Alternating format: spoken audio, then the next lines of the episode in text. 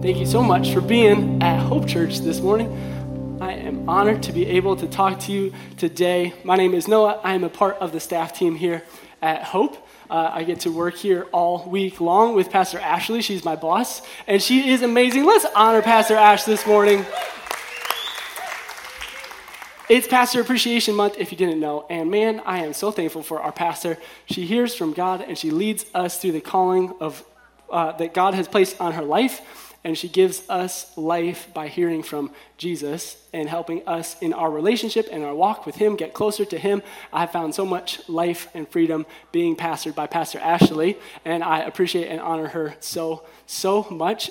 If you'd like to find a way to honor our pastors, write her a card. Um, tell her that you love her, something, honor her uh, if you think about it. And we have prayer cards in the kiosk out in the foyer. There's just some practical ways that you can pray for our pastor. I know that she loves and appreciates it so much when people are talking to Jesus on her behalf. It means a lot to her, and Jesus listens to you, and he cares what you have to say. So honor uh, our pastor with your prayers. She love it. There's cards in the kiosk. Grab one on your way out. One more time. Let's give it up for Pastor Ash just to make sure she hears us. We are so thankful for her. Well, um, I get to talk to you about a ghost story today, which is just my story of who Jesus is to me. One of the things that I have discovered about myself working with Pastor Ash and the team is that I love to learn something, to dig into it, to figure it out, and then to be able to share it with other people because I get all excited about it and I want to share it with people, and I love doing it. So, uh, before I get to the ghost story in the Bible, I just want to tell you that me and my wife had our very first child, our son, our love, Oliver. He's adorable.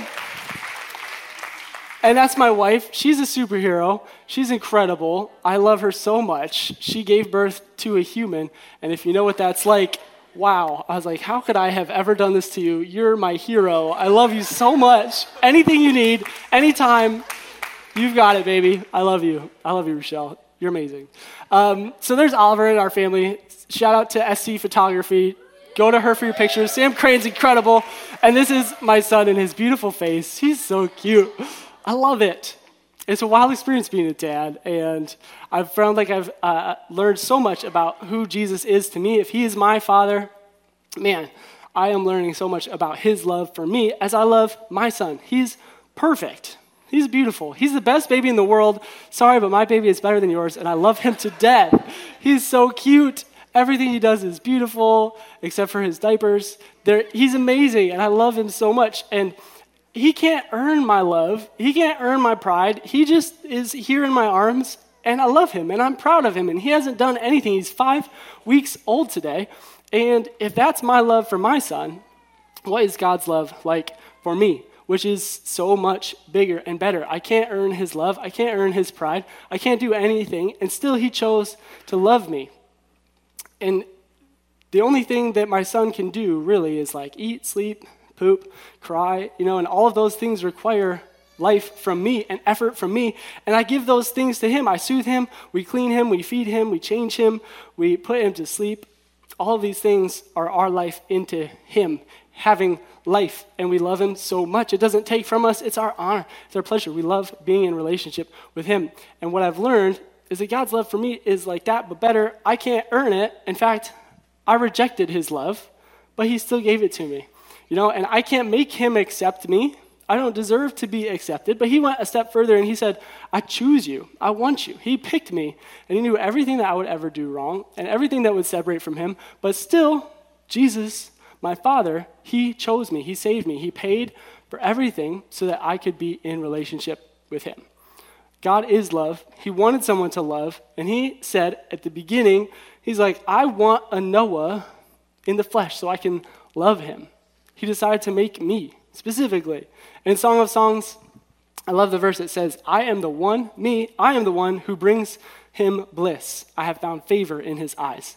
Wow, what an incredible love. Pastor Ash defined these ghost stories in our series as Who is Jesus to you? Well, he loves me.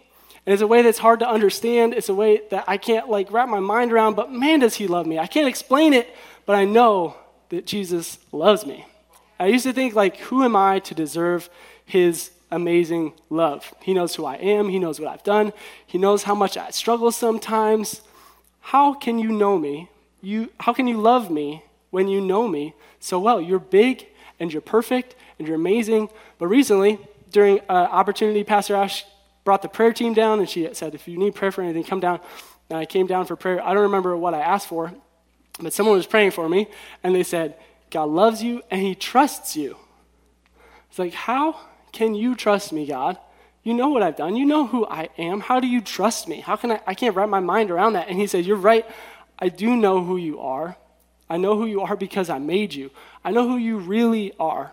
And because of me, that is who you are. That's how I see you. I see you perfect and blameless and not guilty, but free. You are the center of my love. You're my favorite. I trust you. You are the one who brings me bliss. And that is an amazing, amazing love that I feel from my Father. And it's not just for me. I'm not here to tell you how amazing I am and to talk myself up, but I'm saying this message is for you too. I'm here to relay the message that He gave to me is also for you because you are perfect and blameless and innocent. He knows who He made you to be. He made you on purpose, He made you specific. He likes who you are, He likes the way that He made you. You're His favorite. You're unique and you're beautiful, and He loves you. None of that love is conditional on anything. Believe it, receive it, is yours. You don't have to do anything or clean up your life or stop that addiction or make a big confession or follow specific rules of do's and don'ts. It's a gift and it's available to us, any of us, all of us, anytime. All we have to do is receive it. And you might hear this and think it's really hard to believe. Maybe you're thinking about your past, what you did, what you said, who you hurt, what you should have said, what you should have done. Maybe you're too far gone, you messed up too much. This true, truth might be true for someone else, but how could it be true for you? And if you're thinking any of those things, you're exactly who I'm talking to today. The further you think you are from this truth and God's love and what He has for you, the more this truth might be for you. And if you're sitting here on the other side of that coin and think you're better than all the people who think that I'm too far gone for Jesus' love, maybe this truth and this message is for you the most. So, everyone, listen to what God has to say to you because He's speaking to you. And it's not me, and it's not my words, and it's not my ideas, but it's God's words to you. And he, I get to be used by Him. And I'm honored to tell you about a ghost story. So, this is where we find ourselves. Is God this good, or is He not? At a fork in the road, and you might have heard about the narrow gate and the wide gate found in Matthew. Enter through the narrow gate, for wide is the gate, and broad is the road that leads to destruction. Many enter through it, but small is the gate, and narrow the road that leads to life and only a few find it. I was taught, I think as a child, and maybe many of you have, that the wide gate is like where we all find ourselves. When we're born, we're all on the wide gate. It's like a highway to hell paved with drugs, sex, and money, and it's terrible, but we're all there, and you have to decide to go to the narrow gate. And you can only get through the tiny narrow gate if you're like perfect and pure and obedient and faithful and a really good person, right? Jesus says, strive to enter it. And I heard this in the Bible, and I heard this from my Sunday school teachers, and I think I internalized it as meaning something very different than what Jesus meant it to be. You know, the choice that we find ourselves in now is that choice, wide gate, narrow gate. But the way I thought that it was wide and narrow was like good or evil, right? Worldly or Christian. But really, this gate, this choice, is our efforts or what Jesus has done. The wide, easy gate is our religion, our self righteousness. It's us trying to be good. And the narrow gate is Jesus' finished works and trusting Him for our salvation. Our self righteousness or His grace. Our guilt or His forgiveness. Which is more powerful? Which do you choose to put your faith in? So I'd like to look at a ghost story from the life of Jesus, and I'm amazed looking at all these ghost stories the past couple of weeks how much Jesus' life on earth paints a picture and points to all of it being a metaphor for his grace. All of what Jesus does seems to spit in the face of religion and self righteousness and trying really hard and points to grace and trust in Jesus. And before I tell the story, one more thing for the context to set this story up. I think we hear these stories, and I know I did as a kid, like the Pharisees are these people. They were religious scholars. They worked at the temple. They knew the whole Bible. They knew all the rules. And we see them, or I saw them, as like hypocritical, power hungry, evil people who used organized religion for their own gain. And they probably were and definitely did some of those things. But the more important parallel to get us to relate a little bit closer to them is that they were just people who were trying to earn their salvation through their own works, through following the rules and trying really, really hard to be good. They were more focused on what they did, what they didn't do, doing right and wrong, and themselves than on the person of Jesus and relationship to Him.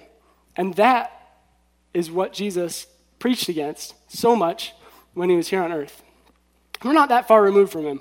We all have this tendency as people to try to be good on our own, to fix things on our own, to feel good about ourselves, and make up for what we've done. So let's take a look at this ghost story in the context of all of that in John chapter 5, starting in verse 1. From Galilee, Jesus returned to Jerusalem to observe one of the Jewish feasts. Inside the city, near the sheep gate. Tell your neighbor, the sheep gate. There's a pool called in Aramaic, the house of loving kindness, surrounded by five covered porches. Tell your other neighbor, five covered porches. Hundreds of sick people were lying under the covered porches the paralyzed, the blind, the crippled, all of them waiting for their healing. For an angel of God periodically descended into the pool to stir the waters, and the first one who stepped into the pool after the waters were swirled would be instantly healed. Among the many sick people lying there was a man who had been disabled for 38 years. Tell somebody, 38 years. When Jesus saw him lying there, he knew that the man had been crippled for a long time. He said to him, Do you truly long to be well? The sick man answered, Sir, there's no way I can get healed, for I have no one to lower me into the water. When the angel comes, as soon as I try to crawl to the edge of the pool, someone else jumps in ahead of me. But Jesus said, Stand up, pick up your sleeping mat, you will walk. Immediately he stood up, he was healed. So he rolled up his mat and he walked again. Now Jesus worked this miracle on the Sabbath. When the Jewish leaders saw the man walking along carrying a sleeping mat, they objected and said, What are you doing carrying that? Don't you know it's the Sabbath? It's not lawful for you, to carry things on the Sabbath. He answered them, The man who healed me told me to pick it up and walk. What man? They asked. Who is this man who ordered you to carry something out on a Sabbath? But the healed man couldn't give them an answer, for he didn't yet know who it was, since Jesus had already slipped away into the crowd. A short time later, Jesus found the man at the temple, say at the temple, and said to him, Look at you now, you are healed. Walk away from your sins so that nothing worse will happen to you. Then the man went to the Jewish leaders to inform them hey, by the way, it was Jesus who healed me. Man, I love this story. There is so much imagery in this story. And what I loved to do was research this and dive into what do all of these abstract details mean? I practiced this morning. I told John to repeat all those words, and he laughed at me. He's like, These words mean nothing. And I'm like, That's the point, John. They mean something. Let me tell you about it. And I preached my message to him. So let's go back to the beginning of the chapter and break down what do all of these details mean? What is Jesus trying to tell us besides he's a great guy who healed a sick guy and disappeared and said, Hey, you're well. Don't sin anymore because it means a lot more than that. I'm super excited about it. So, verse 1, let's break it down. From Galilee, Jesus returned to Jerusalem to observe one of the Jewish feasts inside the city. Near the sheep gate, there is a pool called in Aramaic, the house of loving kindness, surrounded by five covered porches. The sheep gate, first thing, is the place where they led the sheep into the temple to be slaughtered, to be a sacrifice, to be a temporary payment for our sins, because for thousands of years the Israelites had to make a way to atone for what they had done wrong, to be right in the sight of God temporarily, so the blood of an animal would cover them for a while so that they could relate to God and be right with Him and avoid His judgment and punishment. So Jesus is saying, Here's the sheep gate. I am the new sheep, I am the lamb that will be slain to cover your sins, and not just cover them temporarily, but take them away and restore you into relationship with God forever if you receive my blood. Once and for all, I am the lamb that was slain. And the pool was called the house of loving kindness near the sheep gate. Jesus, in his loving kindness, died as a sacrificial lamb to pay for all of our sins once and for all. And the pool was surrounded by five covered porches. Again, no coincidence that all of these details are in the same story. Five covered porches in the Bible, the number five represents the law. There were five books in the Torah, which is the Jewish, the first five books of the Bible. In the Torah is found the Ten Commandments, which are don't do this, don't do that, don't do this, don't do that. Rules and religious rituals and laws meant to keep people on the straight and narrow, trying really hard to be good people, living righteous with their God. But the law, the Torah, the five covered porches, it brings death. Paul, he was uh, a religious guy in the New Testament. He wrote Romans, and he knew the law better than anybody. He had probably the whole Bible up to that point memorized. He was an amazing, educated man, and he said about the law, I once lived without a clear understanding of the law, but when I heard God's commandments, sin sprang to life and brought with it a death sentence. The commandment was intended to bring life, but brought me death instead. What does everybody want to do if someone says, don't push that big red button? right? You want to push the button.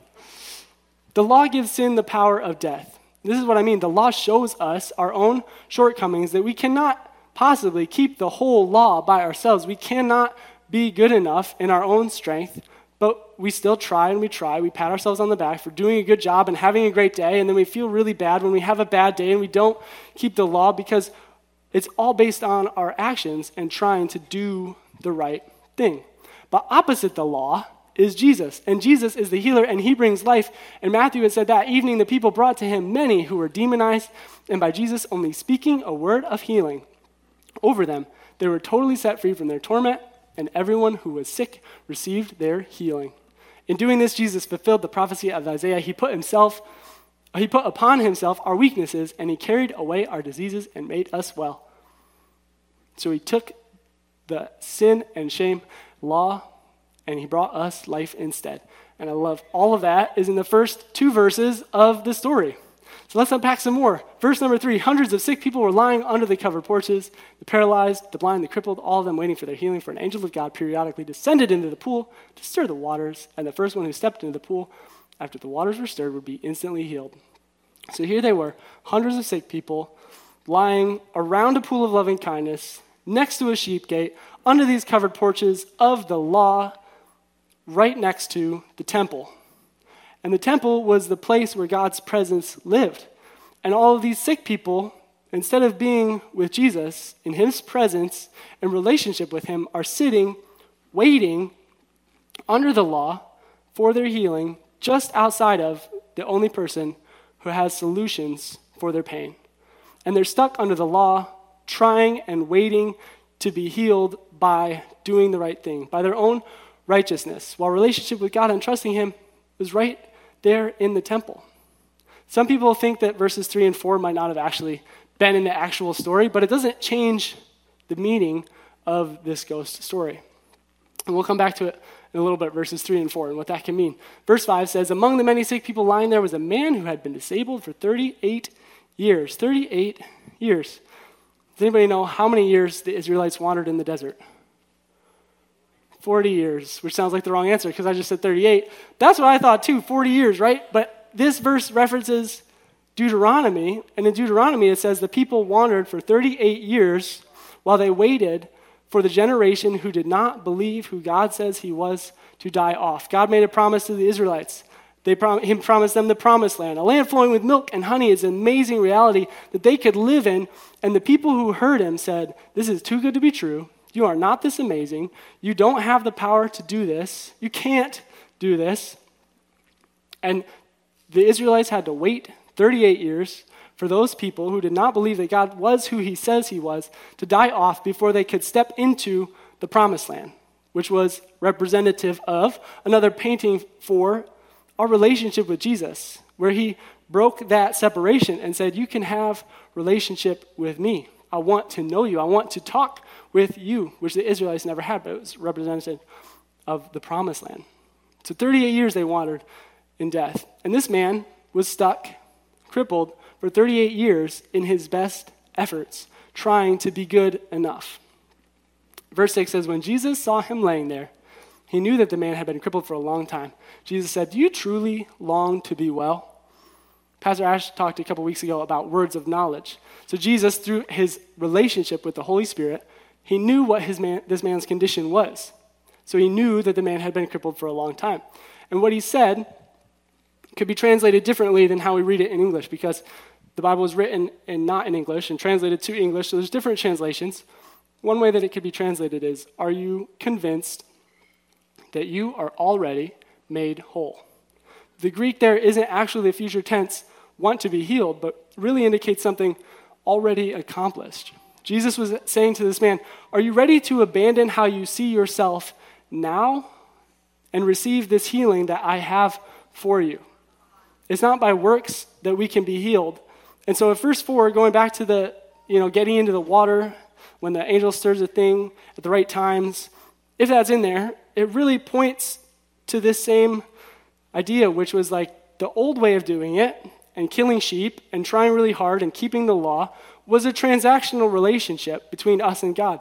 And this is saying if you get into the right place at the right time before anyone else and you do it all and get all your ducks in a row, then you can be healed. But only one person at a time because it's not for everybody, it's just the people who get it right. And Jesus is saying, no, no, no, that's not how this works anymore. I have a gift for everybody. I have this relationship for anyone who receives and believes in what I'm saying. This is not the Old Testament, not the Old Covenant, but something new. I'm doing something new. Are you ready to stop looking at yourself and your sickness and your sin and guilt and shame and look to me instead and trust me to make you heal? Are you ready to be whole? But the sick man, he responds much in the same way we do with his own efforts. The reasons he comes up short, he's blaming people around him for his own shortcomings. He says, I'm doing the best I can. What more could I have done? But ver- so verse 7, he says, Sir, there's no way I can get to uh, I can get healed, for I have no one to lower me into the water. When the angel comes, as soon as I try to call at the edge of the pool, someone else jumps in before me you know, a lot of times we think like, I, I think this way because that's how I was raised, or I behave this way because of my environment. I do these things because of uh, my economic status, or I have these triggers because of these traumas, and those can be real things that you're really looking at. Just like this man was really crippled, but blaming other people, blaming other circumstances, it doesn't help us, it doesn't heal us, it doesn't get us anywhere into our future. It actually stops us from being able to take ownership for what we can do, and the only thing we can do to find healing is through relationship with Jesus, finding wholeness in relationship with Him. And Jesus is so full of loving kindness, in this pool of loving kindness, He gives us what we don't deserve. So He ignores the man's blame game, and He said, and He offers him some ownership. He says, You do something about it. It's not other people's fault. It's not other people's or other circumstances that made you this way, but I want to give you a step of faith. He cuts right to the matter and he says, It's not their decision, it's your decision. Will you believe? It's your decision. Nobody else's fault, nobody else's problem. Do you believe that God has healed you? Do you believe that He loves you, that He's proud of you, that you're His masterpiece? It's what you believe, not what other people believe or what other people say or their opinions, but what you believe that determines who you become and who you are changes how you live and experience your life. We do out of who we are. And do you believe that you're clean and free and healed even when you look down at yourself and you see dirty or broken or sick? Because I know that when Jesus said to this layman, Are you ready to abandon your sickness and behold, he probably looked at his legs as he lay on the ground and think, Yeah, but the truth is, look, I can't walk. They are broken. So, how can we, as logical, sane, normal people look at one thing and call it something else? How can we look at something dirty and call it clean, or something sick and call it healed? If we can't do it, then it has to be someone or something else. It's Jesus, and it's what he has already done. He said to the man in the present tense, Are you ready to be whole? Because Jesus had already accomplished what he's offered to us, because by faith we receive what we can't do and what we can't see. So when we look at an addiction, we can say, I'm free because of who Jesus says that I am. Right now, I am free. And when we look at sickness, we can say, I'm healed because of what Jesus has done for me. When we look at all of our mistakes and guilt, We can say, I am free because Jesus took my punishment. Right now, even though I see something different in my natural reality. So in verse 8, Jesus says to him, Stand up, pick up your sleeping mat, and you will walk. Immediately, he stood up, he was healed. So he rolled up his mat and walked again. Now, Jesus worked this miracle on the Sabbath, which is another picture because on the Sabbath, if you carried a sleeping mat, like this man did, you could be stoned to death for this crime. That's how extreme these religious rituals were. The Sabbath was a day of rest, and if you so much as carry a bed mat, you should be stoned to death. You broke the rules. And this is another picture. Because the bed mat was meant for rest. And if this man, by what Jesus told him to do, picked up his bed mat, picked up his rest, he carried it with him because the Sabbath isn't a rule of a day of rest. It's a rest in Jesus. It's a representation that says you can't earn your salvation, so once a week I want you to take a break and stop working and rest in me. Just relate. No more work. Just relate with me. And he told this man, carry this rest in your relationship with me, with you, because you're not subject to rules and laws and the Sabbath. You're going to be stoned because you carried your mat. You're subject to relationship with resting in me. Saved by faith and not by works. I think we spiritualize that word works a lot. Works is just anything we do to feel good about ourselves anything to try to make up for what we've done or to make God like us more or maybe to forget about the mistakes we made. They're just works. One time a crowd asked Jesus in John chapter 6 said, We want to perform God's works too. Like, what can we do in our strength? We want to perform God's works too. What should we do? Jesus told them, This is the only work God wants from you. Believe in the one he has sent. The only work he wants is for you to believe, people of hope. Jesus already did the work, and then he said, It's done. So, back to our story in verse 10. When the Jewish leaders saw the man walking along carrying the sleeping mat, they objected. Of course they did.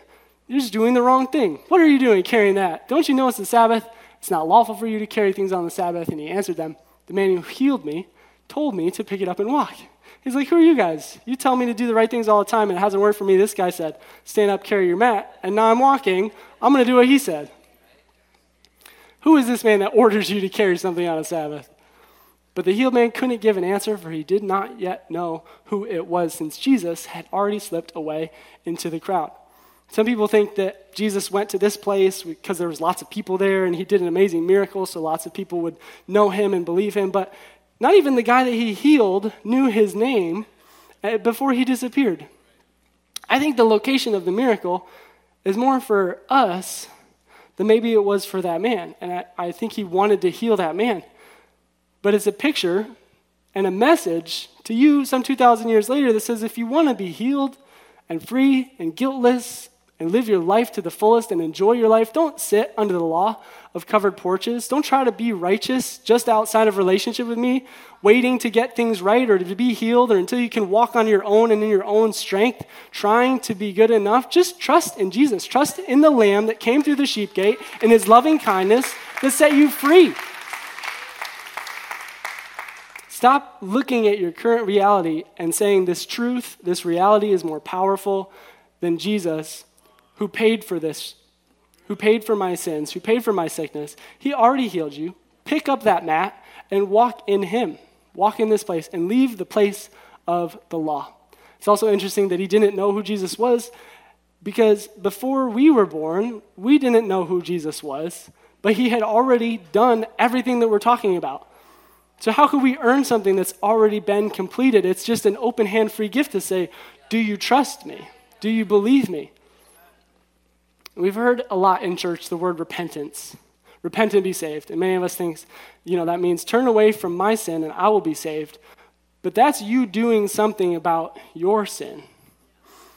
You have to do something, you have to turn around, you have to stop sinning and then turn to Jesus. But when Jesus says, repent and you'll be saved, he's saying, turn to me.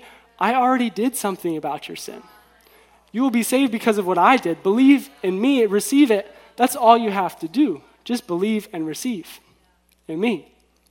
Religion and good works says, turn away from your sin, then you will be made righteous. Jesus said, I made you righteous. Turn to me, relate to me, talk to me, and you have already received it. I paid for it. So, verse 14 in our story, a short time later, Jesus found the man at the temple and said to him, Look at you now, you are healed.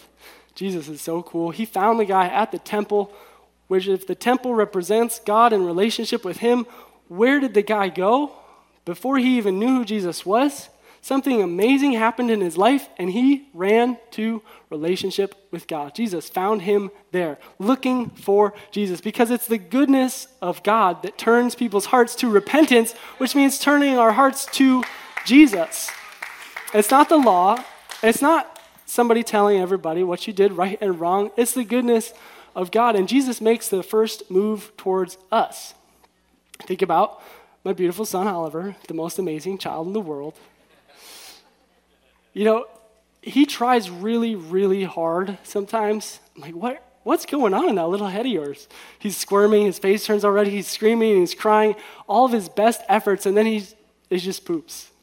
And he's like, that's the most effortful thing he has done in his life is poop when it was really difficult for him. And Jesus says, our self righteousness, our very, very, very best, is like a filthy rag, kind of like a dirty diaper, right? It's like, that's it, just kind of poopy, not that impressive at all. Nice trying. I'm really proud of you, Oliver, but you just made a dirty diaper. And we can't make ourselves right with God, not for salvation or once we're saved to maintain our salvation. He made the first move. He found a crippled man sick, and then he found him healed. He found him in the temple. Jesus came to us. He saved us from religion, and he loved us. And I love Jesus because he loved me first, because he made the first move. So the second part of verse 14 says, Walk away from your sin so that nothing worse will happen to you. Walk away from your sin so nothing worse will happen to you. Have you ever tried to stop sinning? Something that you're like, I'm really ashamed of this, and I'm just going to stop doing that because I know it's wrong. And it's really hard. You just end up doing it anyways, right? The more you try, the harder it gets. You just think about it all the time, and you're like, I'm just no different than before I made this big decision. And this phrase from Jesus, walk away from your sin so that nothing worse will happen to you, someone with a self righteous, works for salvation kind of mindset interprets this as a sin no more phrase like a threat. This is your last chance if you sin again, maybe next time, I won't be so nice. I won't heal you. I have some threat. And it's like, ooh, Jesus, the big, bad, perfect man, right? But someone with a grace mindset, we people of hope read this and we see a promise, a gracious promise that only grace can empower us to say no and live a life of righteousness. Just as Jesus told sick people to be well, he also empowered them to sin no more. A sick person can't heal themselves any more than a sinner can stop sinning. But if someone pays the price for your healing and someone pays the price for your sin and gives that to you as a gift, they've empowered you. Jesus has empowered us to be healed and to stop sinning. It's an amazing gift. And there's something worse than being sick. So Jesus was referring to trying on your own, being stuck under the law, which is death. And for us, Jesus has life. It's not trusting in Jesus. That's worse than being sick because that means separation from Him. So when Jesus healed the man's body, He set him free from having to try to be a good person, He set him free from sin. Jesus went to him, met him where he was at, and then the sick man knew Jesus. Verse 15 said, When the man, then the man went to the Jewish leaders to inform them, Hey, by the way, it was Jesus who healed me. He said, This is my ghost story. I was crippled, and now I can walk. I sinned, and now I am free. I was guilty, and now I am shameless. Thank you, Jesus. It was Jesus who set me free. And that's the whole point. We can stop focusing on our actions and trying to be good or bad. We can stop focusing on ourselves and what we can or can't do, what we should have done or could have done, our past or our guilt or our shame. And we can look to Jesus who sets us free. Come on. I grew up in church. My whole life I've been going to Hope Church, and I love it. I love the church. I love all the Sunday school people, teachers, and all the people that have poured into my life and have taught me about who Jesus is.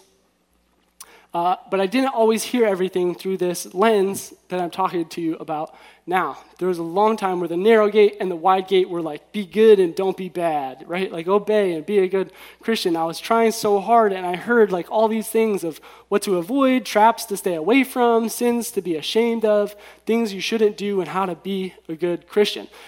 And I laid under those five covered porches of the law, and I felt like I had to be good in order to feel good I had to like be righteous, you know, do the right things in order to be okay with myself and who I am. When I'm alone, when I'm just in my thoughts, to be okay with me, I had to be okay. I had to be righteous. I had to be good. But I messed up a lot, and it's not easy to be a good Christian kid. I have sins, I have mistakes, I have things that I do wrong. And no matter how much I beg God for forgiveness, I always thought like maybe I forgot something, maybe I didn't ask for forgiveness for the right thing. I knew who I was, I knew some of the things I had done, and what I was capable of. And I said, What if, God, like, what if I do something really bad? Then what? I was terrified of that. What if I, like, blew up my whole life and just messed everything up? So I did a lot of things for Jesus, trying to be good, the cost of my health and my family, and enjoying my life and knowing all of those Bible verses, memorizing things, and hearing all the stories and growing up in church, it doesn't mean that I received who Jesus was and what he did for me, and it definitely didn't replace knowing him for myself. I used to be really afraid of punishment, trying to earn God's love and acceptance, but then I got to know who he really is. And I learned that he loves me more than anyone, more than I know more than I feel. He loves me so much. I'm his favorite. No matter what I do or say, he won't love me any more or any less than he already does. And I know him. And there was this time, a long time ago, when I didn't exist, and God's like, I want a Noah to love. And he made me. He thought of me. He created me on purpose. I know he likes it when I talk to him, when I worship him, when I cry to him, when I yell at him, when I'm feeling all these things, and when we're relating, I know He likes me. Everything that comes with me, no matter what, He's with me, and I have nothing to fear. His perfect love casts out fear. I know Him, and He is good, He is safe, and He can be trusted. So we look at Jesus, and we stop trying and start trusting in Him. We receive the righteousness that He has for us. We are good. We are set free. We're guilt free. We have a future. We are loved. And these are all realities that sound like they might be good someday, sometime, maybe I'll get there, but they're realities they exist right now. They actually existed before you were born, and all you have to do is step into them in faith and say, Jesus, I trust you. So, which gate do you enter? Narrow or wide? Let's take a look at the gates again. The narrow one of Jesus, the narrow gate, is his blood, his goodness, his righteousness, his loving kindness, his healing, his peace, his joy his freedom. The wide gate is a gate of Christianity as a religion, as trying to do the right things. It's the wide gate of the Pharisees who looked good on the outside because they were so focused on what they did that they missed the person and the knowing and the relationship of Jesus and who he is. The wide gate tells these lies the lies that it's too good to be true. I'm pretty sure I have to stop these things, and I know what they are, before I can relate to Jesus.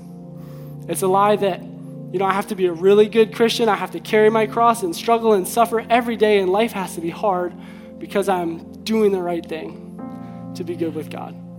The lie that says, it's true, I am a failure. No matter what I try to do, I always fail. I'm not good enough for God, and I need to work all this stuff out before He will accept me.